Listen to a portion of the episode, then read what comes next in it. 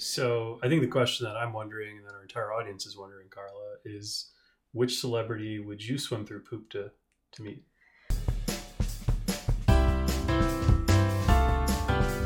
Welcome to Pennies and Popcorn, the show about real money lessons from the world of TV and movies.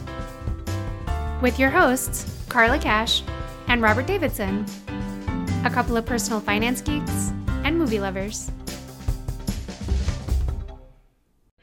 Hi, and welcome to Pennies and Popcorn. We have a fun episode for you today. We are talking about the 2008 smash hit Slumdog Millionaire. Yeah, spoiler warning for those of you who haven't seen the movie. Uh, it came out in 2008. It's a love story set in India based around the show Who Wants to Be a Millionaire. Yes, we will be giving away some fairly significant plot points today, but come on, guys, if you haven't seen it, won Best Picture like 13 years ago get your act together. If you want to see these kinds of great movies, you got to see them. Yeah. Uh, it didn't just win Best Picture, it won eight Oscars. Another fun fact about it winning Best Picture that year so, this was just before the Oscars started putting up 10 films for Best Picture. So, in 2008, there were only five films up for Best Picture. And I don't want to take anything away from Slumdog Millionaire because it is a fantastic film and it probably would have beaten out a lot of other movies. But the competition that year was not exactly stiff, in my opinion. So the other movies that were up that year are The Curious Case of Benjamin Button, which, you know, good, not great, in my terribly not humble opinion. A lot of staying power and, you know, social currency, but yeah, not a long term yeah. hit. Yeah, uh, Frost Nixon, which is one of those movies that I probably fell asleep during, if I'm being completely honest. Most people would watch it once and probably not again. Yeah. Um, Milk, which I, I think was pretty good, but Yeah. also, you know, not really something you want to watch over and over again. And The Reader, again, very high quality film, but not exactly like stimulating It's not the most uplifting movie. for sure. Yeah. So, yeah, Slumdog Millionaire, I don't remember that far back if it was the clear favorite at the time, but it was probably my clear favorite at the time. If it won eight out of the 10 Oscars it was nominated for, I'm sure it was um, definitely the clear favorite. So, let's first do just a quick recap of the movie because it has been about 13 years since it came out. Long time. refresh folks' memories. So, Slumdog Millionaire is mostly a love story. It's a very sweet love story between Jamal and Latika, two young people in India who meet at a very young age and are star-crossed lovers, torn apart and thrown back together again several different times.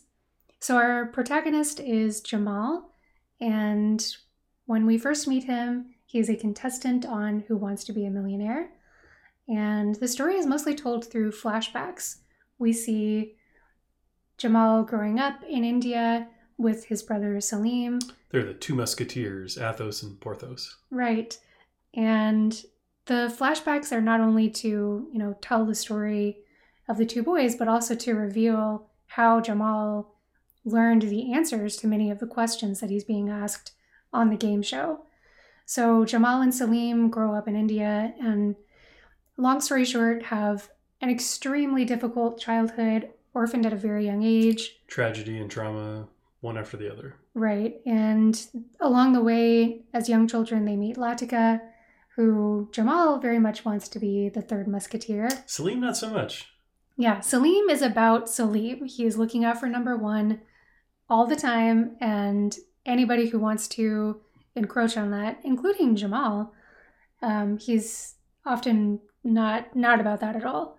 So, yeah, it's the story of these three young people and their lives intertwining, and how it all culminates in this amazing experience of Jamal getting to be on Who Wants to Be a Millionaire. And trying to reconnect with Latika. Yes, yes, the star-crossed lovers trying to find each other over the airwaves eventually. So it really is a beautiful story. I, I think that about sums it up. Good I think so. Yeah. So how much money is Jamal playing for? He's playing for 20 million rupees, which in 2008 was about $436,000. If we want to move that forward to today's dollars, it's about $555,000. So a little bit less than the US version of the show, but still a life changing amount of money, probably an even more life changing amount of money uh, if you're living in India, where that money will actually go a little bit further and the standard of living in many cases is a lot lower. Yeah, it's certainly presented as a life changing sum of money. So let's talk a little about Who Wants to Be a Millionaire. Um, we were both around when that show came out.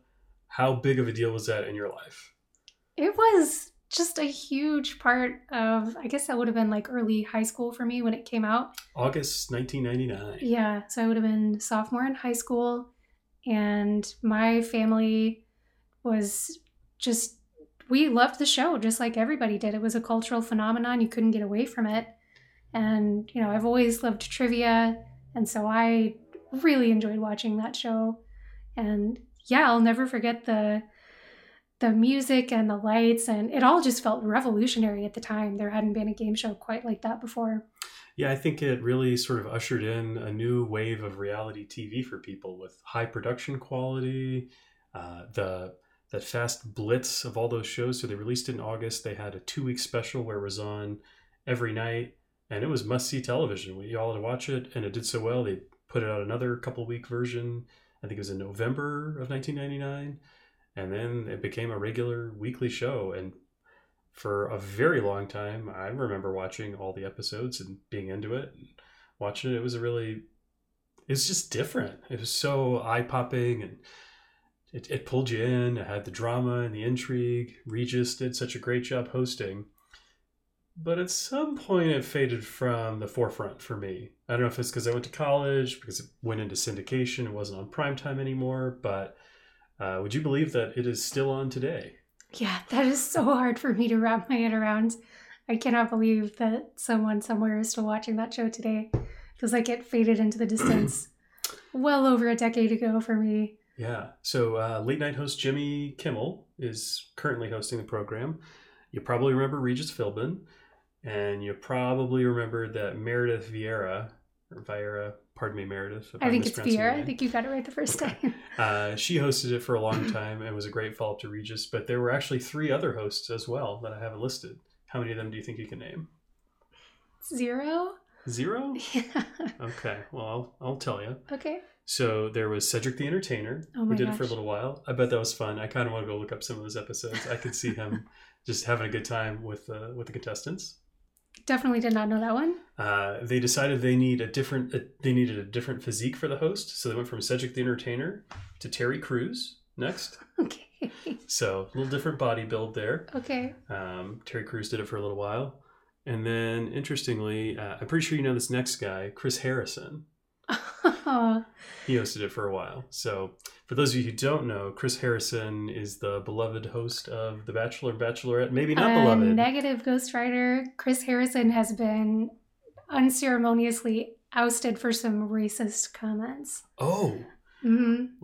no is... longer the host of The Bachelor or The Bachelorette or allowed to say anything in public associated with The Bachelor or The Bachelorette. Well, we hate drama. that guy, and good thing he got kicked off of Who Wants to Be a Millionaire in favor of Jimmy Kimmel. There we go. There we go. Justice all around. So, Who Wants to Be a Millionaire was a huge thing back in the day. Uh, if you don't remember the show, there's a series of questions. They all have four choices. You get a couple of lifelines. One of the lifelines is Ask the Audience. So, I, I actually looked up the Ask the Audience thing because I was really curious how often the audience knows what's up and how often oh. they don't. Uh, they usually do because they're often used on early questions in the show rather than the late ones, which are harder. But actually, on the third episode, the audience got it wrong. 70% of the audience got it wrong. Wow. So it wasn't like there was some even distribution and everyone, the, the, the, person on the show just went with the most popular answer. No, 70% of the audience picked an answer, which has got to give you a lot of confidence that's the yeah, right answer. Yeah, wouldn't for me. So, Carla, how would you have done if you were part of the audience? Do you want to know? yes, please tell me the question. Okay. It, it was a question for $64,000, so it was a tough one. I don't expect you to know the answer. And hey, if you get it wrong, you're with the 70 per, only only 70% of the people came up with the one wrong answer, so less than that actually got it right. Got it.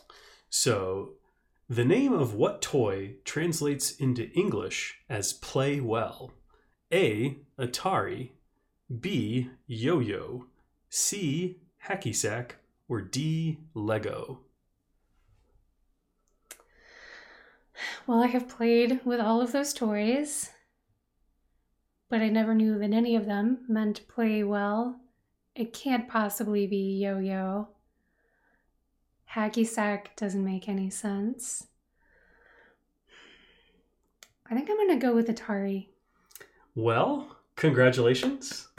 You are as good as the audience. Oh no. You chose the 70% answer. Yeah, everyone thought Atari. The actual correct answer is Lego. Uh, Really? 12% of people in the audience got that right. More people thought it was yo yo. Yo yo. Yeah. Seems kind of goofy. Don't like it. Don't But like it. anyway, there's the ask the audience. There's a 50 50 where they eliminate two of the wrong answers for you. So you only have to choose between two answers. And then there's the phone a friend. Yeah. And those are the original version lifelines. It's changed a bunch over time. If you're going to have a show that's on for 20 years, you got to do little things to make it work. Uh, interestingly, season one, which Regis hosted, I looked up some data. The average winnings on the show were $74,000, Not bad. which is not bad at all. Especially in 1999 money. Yeah. Yeah. that's a good point. 3% of the contestants won $500,000 or more. Hmm. So uh, that's that's pretty solid. Yeah. That's, it's impressive. Uh, good numbers there. Uh, unfortunately, a third of the contestants did not make it to the $32,000 mark, and 22% wound up at $1,000.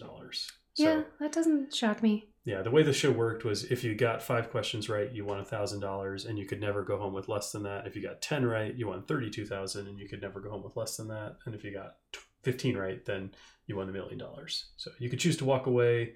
If you ever answered it incorrectly, you fell down to that lower tier of 32000 or 1000 Yeah, So- they did get substantially harder after. I think just after thirty-two thousand, they started to get pretty tough. Yeah, uh, certainly, you know, the first thousand dollars, those first five questions were usually pretty easy. Some of them were just kind of silly.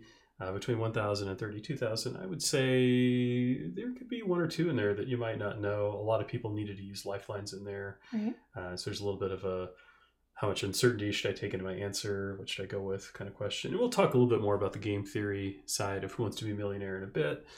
Uh, but we should probably go back to Slumdog Millionaire unless you had anything more you wanted to touch on there. I was going to give you one more fun fact, which is that Regis Philbin, although he did do a great job of hosting, was apparently kind of a diva on set Okay, I can see that. and was especially uncomfortable about his height and did not like to be filmed standing up next to the contestants.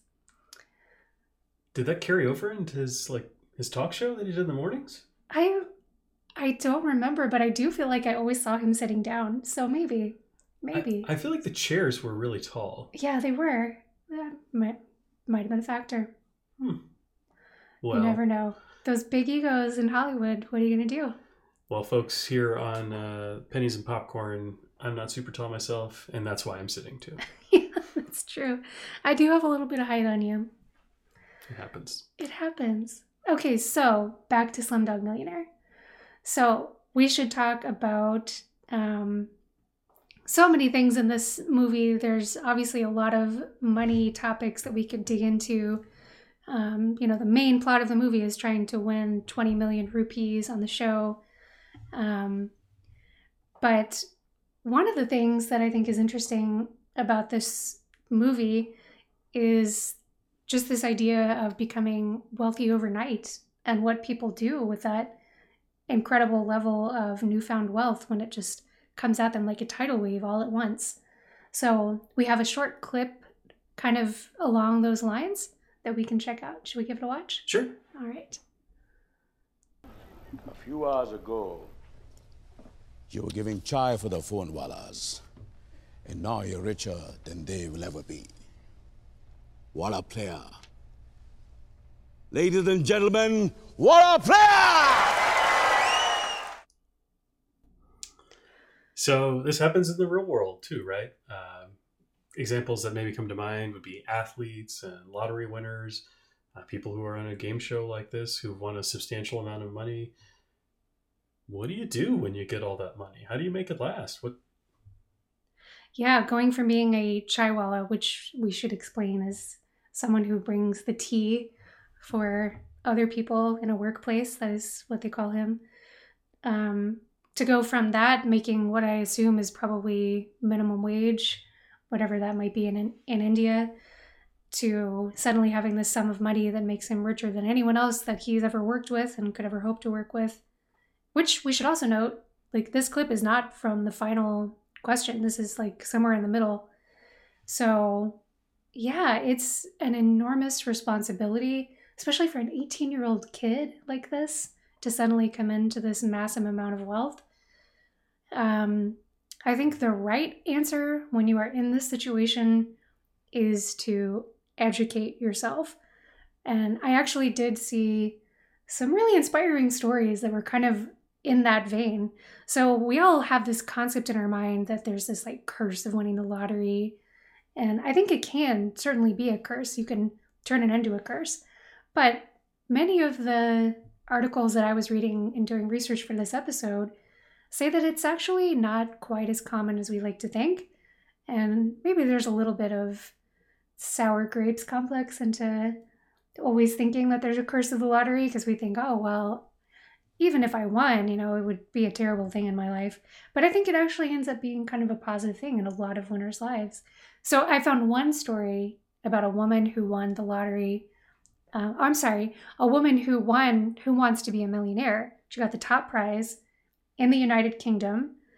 And the first thing she did with her money was to purchase a four day class to teach her how to manage her wealth, which I just like. That's brilliant.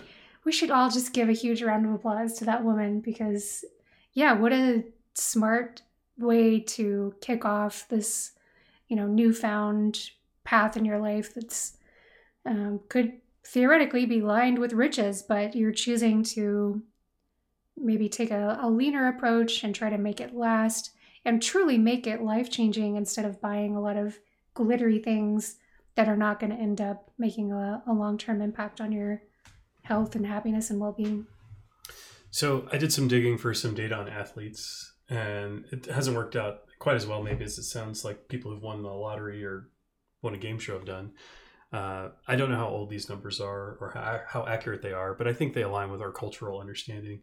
Uh, 78% of NFL players are in some state of financial distress within two years of leaving the league, and 60% of NBA players are similarly in financial distress within five years of leaving the league.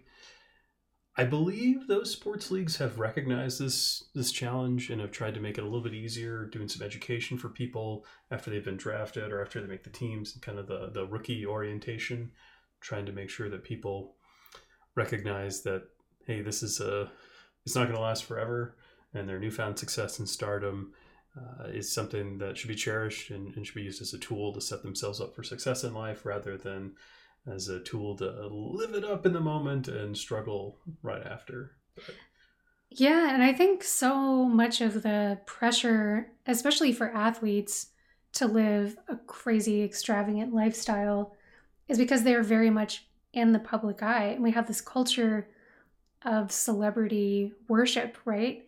We love for our celebrities to look flawless, to live a flawless life. You know, we want to see them in MTV cribs, which I realize I'm dating myself. I don't think that's MTV anymore. but there's still plenty of things that are in that vein where people like to show off their homes, they show off their wardrobes, they show off their cars. And yeah, that whole mentality of just worshiping this luxurious lifestyle is so pervasive. And I think those athletes are falling victim to it because they feel like they have to fill that role for everybody else. Yeah. There's actually a little celebrity worship in Slumdog Millionaire. I don't know if you yes. remember this scene. How uh, could you forget this scene? Okay. I know what you're going to say. I for those of you who haven't seen it in a while, there's a period where uh, there is a movie star who comes and flies in on a helicopter to the slums where Jamal and Salim are living. This is while their mother is still alive. Uh, they're entrepreneurial young boys, even at, at, at, that early age. They are. And they are running an outhouse. Is that what you'd say they're running? I think that's fairly accurate, yeah. Yeah. And Jamal is using the outhouse, even though they have a client who would like to use it. He hears the helicopter come by. He looks through the slats in the wood, can tell that it's this famous celebrity, and he has to go out and see him. Salim, frustrated that Jamal has prevented them from getting some money from a client who wanted to use their facilities, decides to play a prank and lock Jamal in the outhouse and stop him from going. Sure enough, Jamal isn't going to be deterred. He, instead of climbing up and over the walls of the outhouse, he decides to drop down through the floor into the bottom of the outhouse, which Yeah. is a big old pile of human feces. Indeed it is. Yeah. Yeah. To help you picture this, it's kind of like a like an outhouse on stilts. So it's kind of above a river type Yeah. swampy, marshy thing. So yeah, he jumps down into a pile of steaming human poo. And he is holding a picture of this celebrity, which he holds high up above his head as he jumps down, holding his nose into the um, pile. And the picture miraculously makes it out clean, even though poor Jamal is covered head to toe in human waste. Um, but he is able to wade out of this uh, pit marsh and get up to his hero, the celebrity, um, and get his signature on the page. So this is not the only mean thing that Salim does to Jamal in the movie, but it does make for an unforgettable scene of adorable little Jamal holding his picture up in the air, just triumphant while covered in poop. So I think the question that I'm wondering and that our entire audience is wondering, Carla, is which celebrity would you swim through poop to to meet?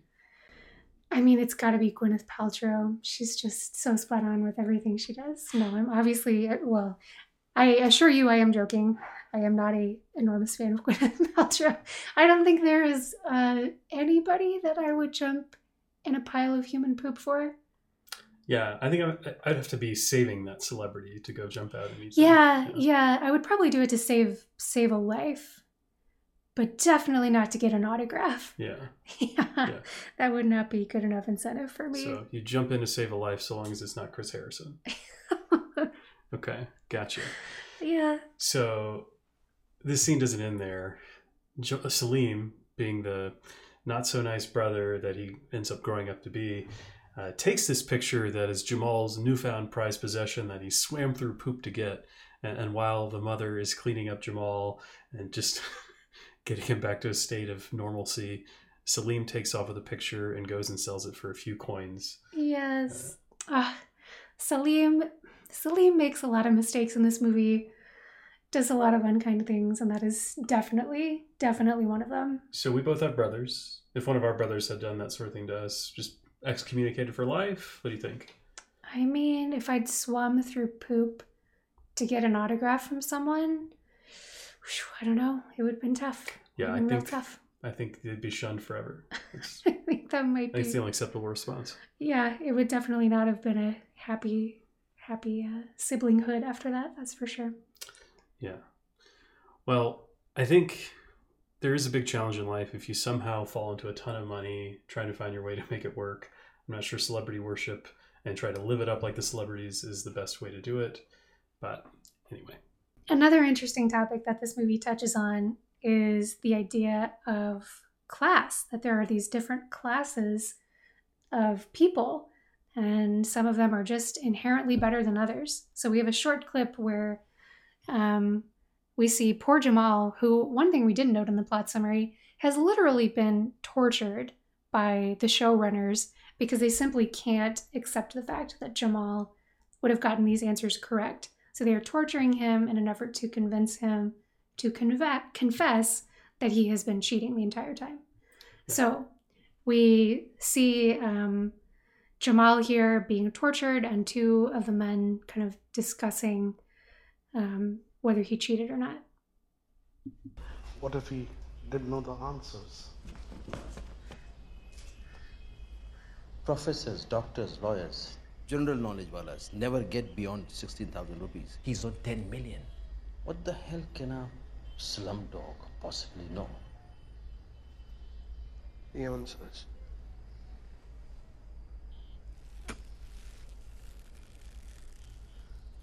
I knew the answers.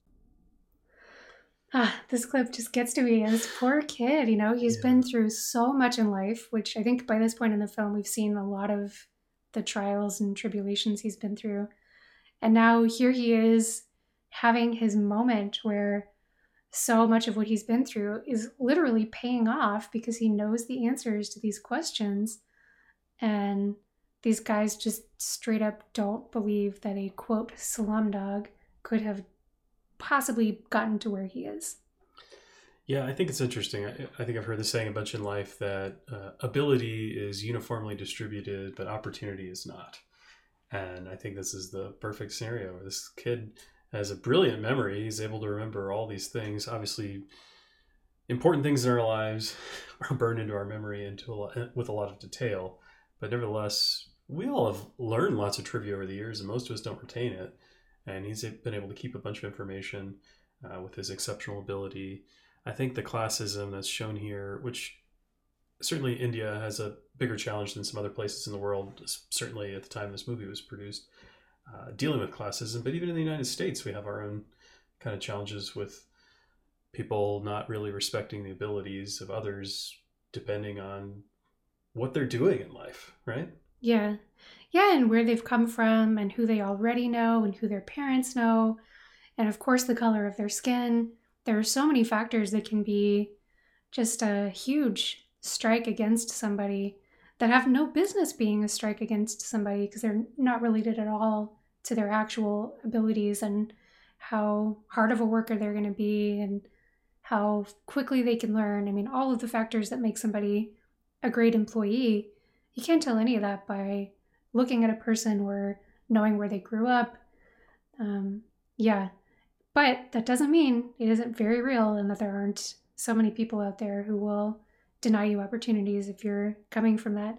And this this clip just illustrates that so perfectly to the point where they're literally torturing this boy because it's just completely unfathomable that you know where professors and doctors and lawyers have failed this kid's gonna win. Come on, it's just they just can't believe it. They just can't. Yeah. It kind of makes me think about the United States, right? We sort of have this inherent class system between people who have gone to college and people who haven't, which I really, really hate. Um, I hate the idea that we sort of set up that you have to go do some advanced education in order to be successful in life, which I think is sort of the message that, that we beat like a drum into students these days. Yeah, it's very true. For me, growing up, it was simply not even a question of whether you would go to college. So, yeah, it's it really is a shame because it's not right for everybody.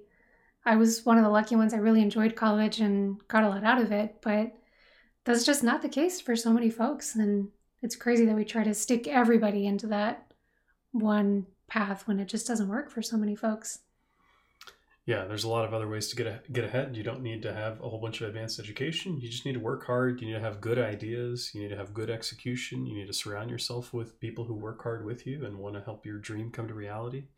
I think it's one of the fun things we've had in our uh, partnership with the Mile High Five podcast. We've had we've listened to a lot of their shows and seen all their guests who've been successful in life through a whole variety of different avenues. And there's not just this one straightforward path to to life success that maybe we're sort of bred to believe growing up in in school. I think another huge piece of the puzzle to eventually becoming financially stable and successful is frugality, right? And being smart about um, how you invest your money and being smart about smart about how you spend it. So all of those are factors that eventually lead people towards success. And you'd be hard pressed to find a college class that'll teach you how to be frugal and how to invest your money wisely. Um, it's it is even more so at the the high school level. It's just not something that they they teach in schools, which is such a shame. But so Jamal Zahn, who wants to be a millionaire, let's talk a little bit about his performance in the show and some of the choices that he makes while he is in the hot seat. So his trivia knowledge is not super deep. They asked him a question early on that the the host kind of laughed at because it was so easy. It was like the in the US version one of those under a thousand dollar questions where surely everybody knows the answer. And poor Jamal just didn't have the life experiences to be set up to, to answer that question. And he used his Ask the Audience lifeline, and they helped him out. Virtually everybody got the question right. But it seemed pretty clear that, oh, this kid's going to struggle. He doesn't know so much. Uh, and, and as the show progresses, question after question relate to things that he's seen in his life, and he's able to actually know the answer with confidence. But as he gets into the harder questions, the questions, um, I believe there's one he has 5 million rupees that he's already won. He's on the 10 million rupee question, and it is a, a question about a famous uh, cricket player. And he just doesn't know the answer. His only life experience with cricket seemed to be watching it in a brief, fleeting moment where he'd reconnected with Latika before getting kicked out of her house and uh, not really knowing anything more. Mhm. He, he uses his 50 50 lifeline and gets it down to two answers but he doesn't really know which of the two to choose. And so this is an interesting conundrum, right? He has the chance to take his 5 million rupees, turn it into 10, and then potentially turn it into 20 million rupees. Or he can walk away with the 5 that he has. And he's got this sort of 50 50 shot at the question. Now, actually, in the movie, the host feeds him an answer that is incorrect and Jamal kind of reads him. Jamal is obviously figured out how to make a living in some devious ways as a child and has certainly gotten really good at reading people and sure. I, I think he you know concluded that the host was you know maybe faking him out a little bit and so he goes and guesses the opposite of the remaining answer uh, the, the one remaining answer that wasn't fed to him and it ends up being right. But we should talk a little bit about the game theory of that and whether that's a smart thing to do or a crazy thing to do. Because when you're on a show like this, you don't get very many shots, right? And when you miss and you have to give up the vast majority of what you've already won, you're not going to get another chance to go do that.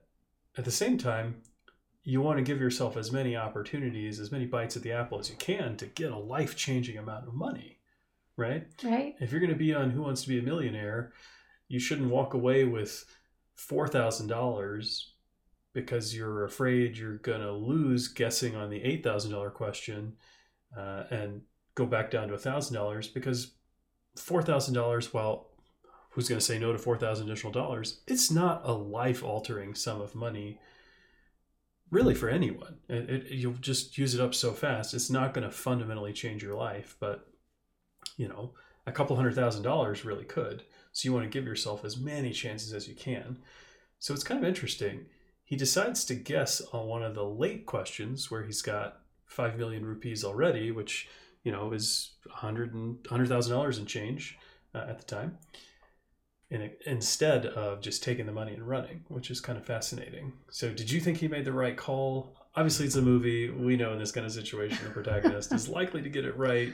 And we also know that he's on the show trying to reconnect with Latika and hoping his fame and presence on this, you know, cultural phenomenon will bring him closer to her. But if it were you, would you have guessed on that question?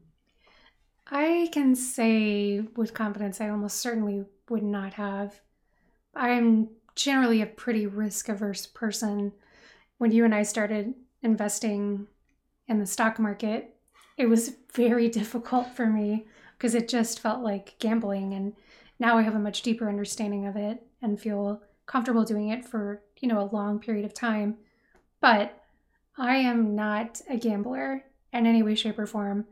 So I feel confident I would not have done it. I think if you are a trivia pro, like if you are somebody like a a multi-time Jeopardy champion who thinks that you have the talent to go answer the final question, which is going to likely be very difficult, it may be reasonable to guess here. It could be, but it's pretty dubious. I think I think you're winning enough money here that your chances um, your expected value is greater, surely, by guessing here in the 50 50 situation and having a chance at that last question. But it is the, the volatility is huge. And I don't know if I think you're winning enough of a life changing amount of money that you should probably take it and move on. But he does get the question right, and he gets a final Jeopardy question that he doesn't know. That's right. And he decides to use his phone a friend, right? Uh, Jamal, he's poor. Like he he's doing well in the show, but in real life he's poor. He doesn't have relationships or contacts. The only phone number that he knows is his brother Salim's phone number. Yeah. Uh, and Salim has had a similar set of life experiences. He would not be uh, the ideal person to call, I don't think, but it's the only number he knew. That's who he had plugged in. Uh, and as part of a plot point, Salim was able to get his phone to Latika and help Latika escape. And the next clip we're going to show you is Jamal calling Salim and being surprised to hear who's on the other end of the phone. Yeah, let's take a listen.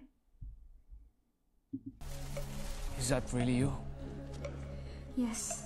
The question, Jamal, the question. In Alexander Dumas' book, The Three Musketeers, two of the musketeers are called Athos and Porthos. What was the name of the third musketeer? Was it A. Aramis, B. Cardinal Richelieu, C. D'Artagnan, D. Planchet? 15 seconds. Where are you? I'm safe. 10 seconds. Uh, Latika, what do you think? I don't know. I've never known. Ah, that clip is so tense. You can just feel all the emotion that's been building up to it. So yeah, like Jamal is obviously using a tiny, a portion of his tiny amount of time to ask Latika where she is because you know I think most of this for him has been about trying to find her and get on a public platform, and here he has a chance to talk to her. So yeah, very sweet and touching moment. Um, where he is down to the final question. And as we mentioned at the beginning, Jamal and Salim always called themselves the two musketeers, and Jamal thought of Latika as the third musketeer.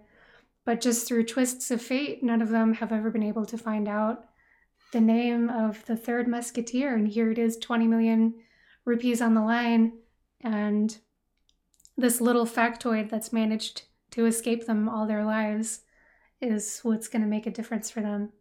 So, what's the right strategy here?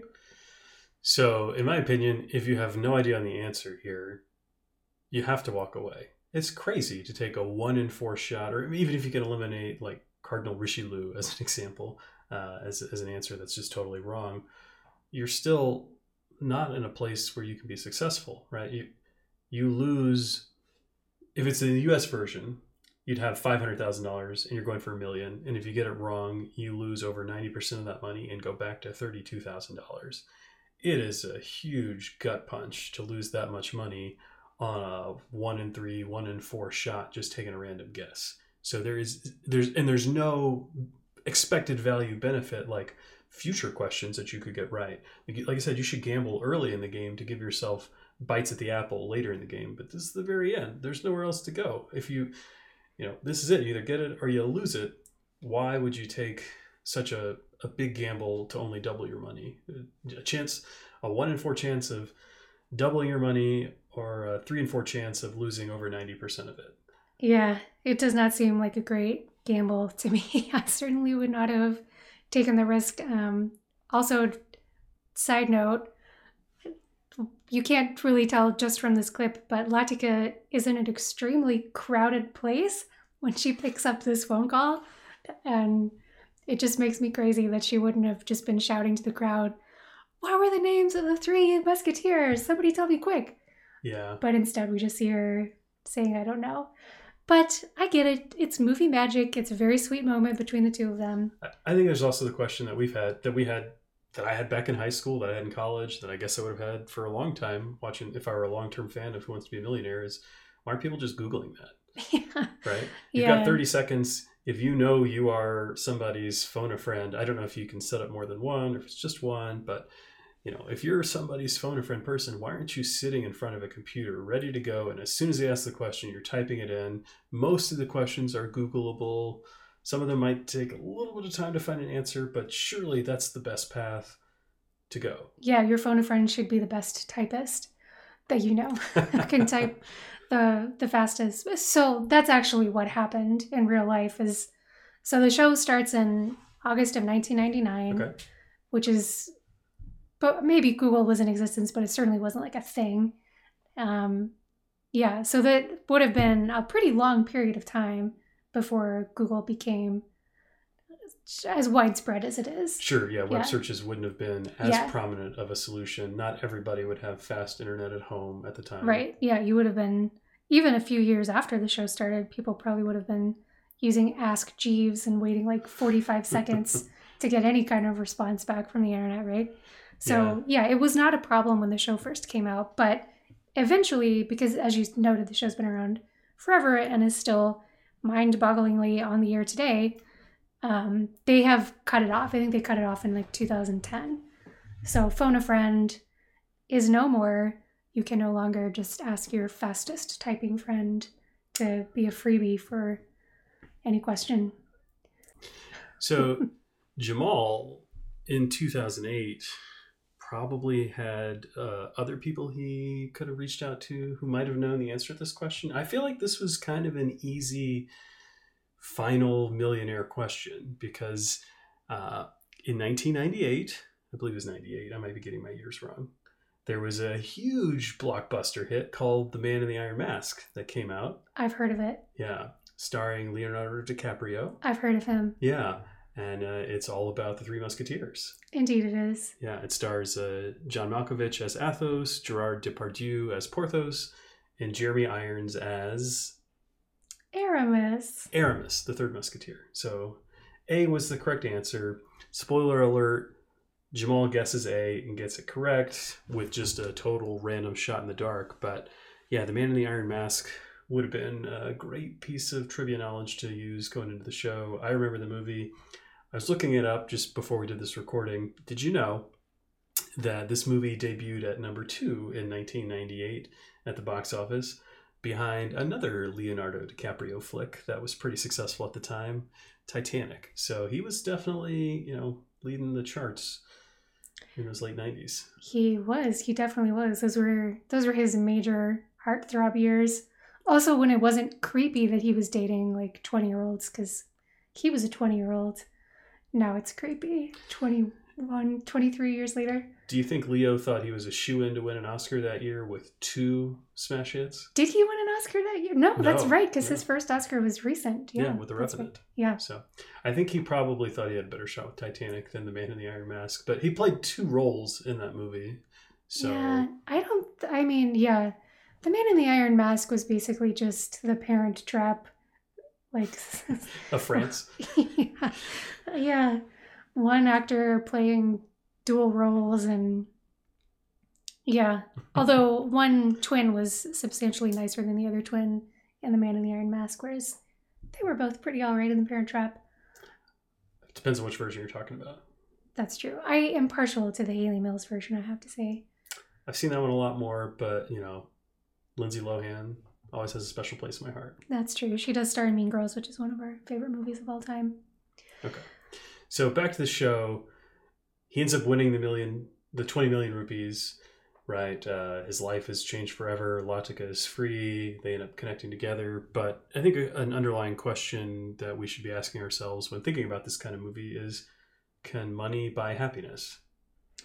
Yeah, it's such a huge and powerful and deep and complicated question.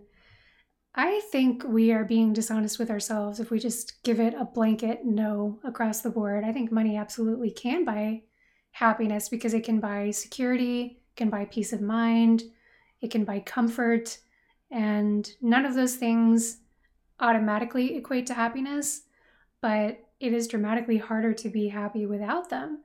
So, Yeah, I think uh, a big influx of money can buy safety and stability, which are two key points in my mind to happiness. Um, I think it just creates flexibility. It, cre- it creates the opportunity for you to choose a little bit more about what you want out of life, uh, rather than being in the difficult position that Jamal is in in the movie, where he really feels like he doesn't have a lot of choice because of some of the classism. He just isn't able to get ahead, or you know, earn enough money to take care of his basics in life. But by by having a lot of money, you certainly have the chance to take care of those basics. But I think there's kind of a once you have that down, it's a little bit more on you to figure it out.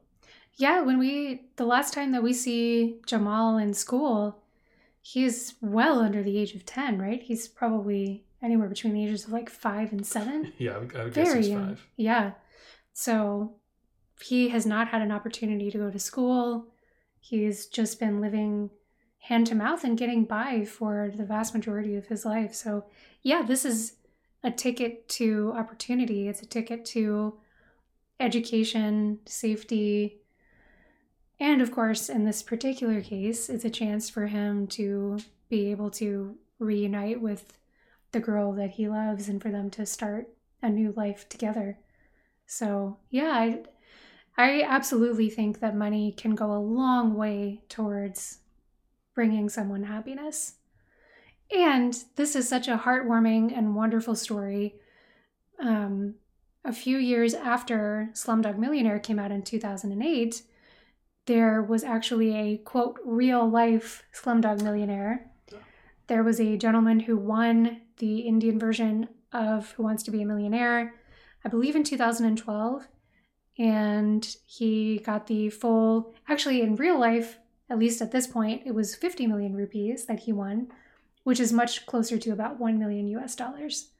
And he has apparently used the money very wisely. He's been spending it extremely slowly.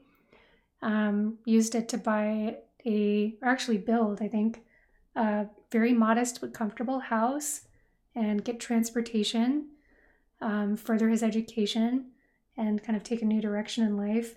But he still has the vast majority of his winnings and savings and is just trying to spend it slowly and use it to, to really be a launching pad for a new, more stable and happier life. Sounds like he's made life upgrades that actually make a difference in terms of his happiness rather than uh, allow him to join in, in that celebrity type culture and, and sort of super visible you know, wealth. Yeah, yeah. So his name is Sushil Kumar.